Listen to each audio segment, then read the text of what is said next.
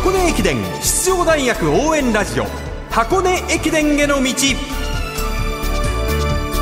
ポッドキャストでも配信中箱根駅伝への道。学生三大駅伝のクライマックス箱根駅伝に向けて奮闘するチームを応援紹介しています。今夜はこの後第2ボタンのコーナーまでぶち抜きで帝京大学の特集です特別ナビゲーター帝京スポーツ新聞部2年生小林智弘さんです。よろしくお願いします。よろしくお願いします。ぶち抜きです。ってねえすごいね。ありがとうございます、はい。はい、まず帝京大学の話題に入る前になんですけど2日に行われた日体大記録会の話をさせてください、はい。はい。まずはやっぱりペーシングライトが導入されたっていうのが一番の驚きでしたそうね、はい。い、よいよ日体大にもペーシングライト導入されたってことはもっとよりよく記録出ますからね。橋原さん一応説明していただけますか？えっと、ペーシングライト、ウェーブライトっていう別名もあるんですけど、これはですね、記録を狙うために、こう記録設定されたところで光るんですよ、ライトが。で、そのまま選手たちをこう光を導いて、光で導いていくっていうのがペーシングライト。コース一番内側のあのレーンのところが光っていくということですね、そのまあ、ペーちょっとね日中は見えづらいんですけど、夜になるとめちゃくちゃ綺麗に彩られるんですよね。今ベラン名でしたね。ベラン名でした。見えづれいですけど。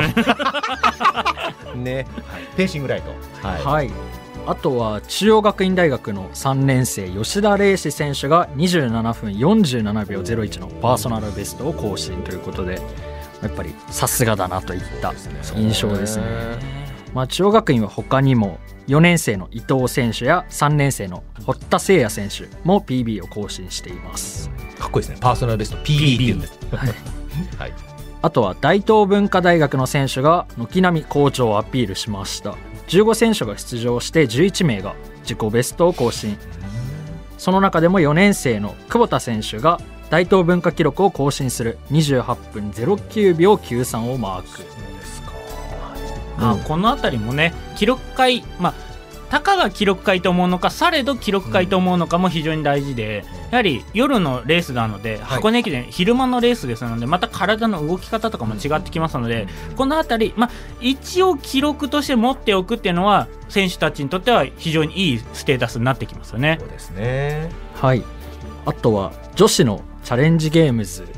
は、はい。まあ、14分台を狙うという話があった中で結果的には15分台だったんですけど、うん。もう本当ファンの数が多くて多くて、もう自分も何回も日体大行ってるんですけどもう一番多くて、なんでそんなに多かったんですかね。やっぱり田中希実選手だったり弘中選手が出場した弘中リリカさん。はい。まあ、先日のクイーンズでも活躍しましたし、はいはいはいまた日本選手権や、えー世界でも活躍している選手が一堂に会してここでパリオリンピックの標準を切ろうねっていう大会をちょっとせ設けたんですね。それは人来ますよね。ところで小林さんのいらっしゃる帝京大学の選手は出場しなかったんですか、はい帝京大学の選手も出場して、うんまあ、我がチームにとっても大きなニュースが一つ生まれたんですけど、はいはいそれは後ほど紹介します。えー気になる今教えてくださいよいやいやまあ、それはちょっと置いておいてください。はい、ここからは世界一諦めの悪いチーム、帝京大学駅伝競争部の大黒柱、西脇翔太師匠と小野隆一郎選手の対談をお送りしていきます。はい改めてですが、今シーズン帝京大学は三大駅伝の出場権を一つも持たない状態でスタートしました。チームを引っ張る立場の2人西脇キャプテンと小野選手は今シーズンどのようなところに力を入れてきたのか小野隆一郎選手の声からお聞きください。まあその去年の、箱根駅伝の話ちょっと戻るんですけどそこで1区走ってレース展開についていけなかったっていうのがすごい自分の中で残っていたのでジョグの中でそのペースをまあ少し上げたり下げたりっていう変化させて、まあ、走ってきているっていうのがやっぱ一番多いのかなっていうふうに思います。はいペースに変化のあるレースっていうのがその,、まあえ、その駅伝に限らず、まあ、その練習の中だったりしても、まあ、どうしても自分の中でまあ弱いなと感じる部分があるのでそういうところは特に意識していました。はい、ありがとうございます。西脇さんは今シーズンどんなところに力を入れて取り組んできましたか？はい、まあ、結構1年の頃から泥臭い結構走り込みっていうのが、まあ、結構好きなタイプだったので、まあ、今年は特にそこに力を注力しようかなというふうに考えていてで特に7月8月と足して、まあ、大体2000キロくらい走って結構人生の中で一番走ったんじゃないかくらいの走り込みができてかつ夏合宿、まあ、8月の合宿では、まあ、最近だと、まあ、ポイント強度の高い練習だと、まあ、その厚底シューズっていうのがまあ主流に、まあ、今でも自分ではまあ使ってるんですけど、まあ、当時はその足作りっていうか足の強脚力強化っていうのも含めてもう全部薄底シューズっていうので取り組んでっていうそういう泥臭いそのコツコツしたトレーニングっていうのに、まあ、力入れてきたかなっていうふうに感じております、はい、月間走行距離とかっていう面でも、引っ張っていこうっていう感じですか？そうですね。そこに関しては引っ張っていこうっていうよりかはあのうちは共有しているので走行距離を1日ごとの。で最終的に月間走行距離が出てそれをあの主務の若月がランキング作ってくれるのでそこは引っ張っていこうっていうよりかはちょっと負けたくないなみたいなところがあるんでまああのそういう自分の強化かつ負けたくないっていう意味で距離踏んでますね。やっぱり西脇さんが一番諦めの悪い人だなって思うんですけど。やっぱりそうですね、まあ、今この話を聞いて改めてあやっぱりそうなんだなっていうふうに思いましたね。帝京大学4年西脇首相と小野選手に帝京スポーツ新聞部小林記者がお話を伺いました。はい。帝京大学には優秀なマネージャーや若槻主務がいてポイントの消化率も表にして全体で共有しているそうです、はい、今シーズン危機感を持ってスタートしたのは選手だけではなくマネージャーも一緒です、西脇さん小野さんともにおっしゃっていましたが若槻主務をはじめとするマネージャーの姿がモチベーションにもなっているということでした。いや名チームには名主務ありですからね。やはり主務がしっかりしてないと監督の伝達することがうまく伝わらなかったりとかもちろん主務はもこういう言い方は失礼になりますが、雑用とか雑務を主にやってくださることなので、ここに選手たちもリスペクトがないとチームって成り立っていかないんですよ。だからありがとうとかっていうところをしないといけないんですけど、これがですね、いい循環、いいチームの運営方法ですよね。そうですよね。そういう意味では提供はまさにチーム一丸ってなってますね。はい、そうですね。そして、西脇首相と小野選手は今シーズン、今年のトラックシーズン同じレースを走って文字通り切磋琢磨するシーンがいくつか見られました、はい、再び2人の声をお届けします。まずは同じレースで直接競い合うことについて語る小野選手です。そうですね。やっぱりその走る時、まあ、一緒に走る時っていうのは大体最初は西脇が前にいるのかなでやっぱりその背中を見てるとやっぱり自分も負けられないですしついていかなきゃなっていう気持ちにはなるのでそういうところだったり、まあ、実際チームを引っ張る上でのこの2人っていうのがあるのでやっぱそういう部分でも、まあ、他の選手だったりにもまあ姿勢は見せていかないとなっていうふうには思ったりしています。はい、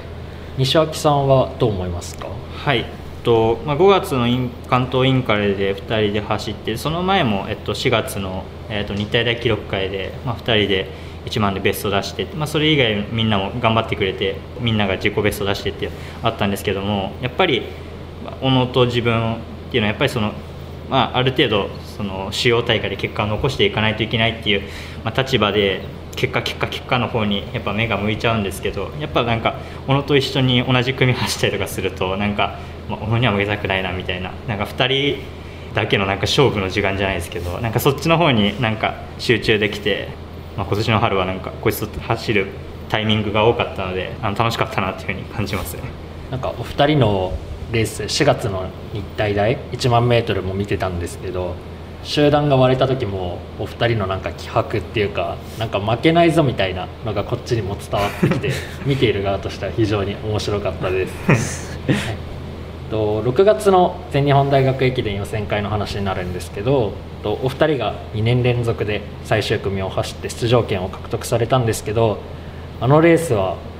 どんな印象が残っていますか？西脇さんお願いします。はい。とそうですね。やっぱり6月の全日本大学駅伝予選はちょ昨年やっぱり、まあ、チームとしても、まあ、と9位で、えー、落ちてしまってで、まあ、自分自身も同じ4組を走って振るわずっていう形で結構チームとしても個人としても結構、まあ、因縁の大会じゃないですけどすごいなんか心残りがある大会っていうのででもやっぱり今年はもう去年のまでの帝京大学と違うぞっていうところをやっぱ見せたかった部分はあったので、まあ、ここで、まあ、通過するのはもう大前提として、まあ、挑んだ中でやっぱりまあ自分があまり振るわずって形でいや申し訳ないなっていうふうに感じたんですけどもやっぱチームみんなが1組から3組のみんなとあと小野があの堅実につないでくれた結果、まあ、通ったのでやっぱチームはいいなっていうふうに感じた大会ですね。なんかその時の言葉ではい。駅伝じゃないけど、はい。駅伝ができたみたいな そうですね。言はい葉があったと思うんですけど、そうですね。やっぱりこの6月の全日本大学駅伝戦予選まではやっぱ個人の種目っていうのが多くてみんなが向かう方向っていうのが結構自分に向かいがちだったんですけどもやっぱり、ま、このチームの良さでもあるんですけどやっぱりその大事な大会になった時の一体感っていうかそういうのをすごい生で感じたっていうかもうすごい実際に感じてこれこそ駅伝だなっていうふうに感じました。帝京大学西脇主将そして小野選手でした駅伝じゃないけど駅伝ができたという言葉なんですけどこれって全日本大学駅伝の選考会もそうですし箱根駅伝の予選会もそうなんですよ。はい。やはりあの誰かのミスを誰かが取り返さなきゃいけなかったりミスしないようにみんなで結束してチーム一丸となって意思疎通していこうねっていうことがあるんでこれは一つ帝京大学に大きなメリットを生んだんじゃないかなと思いますね。これはこれでですよね、はい。はい。まあ、やっぱりそのチームも今箱根に向けて全体でまとまって頑張っているというところなのでもう今後も期待していきたいと思います。はい。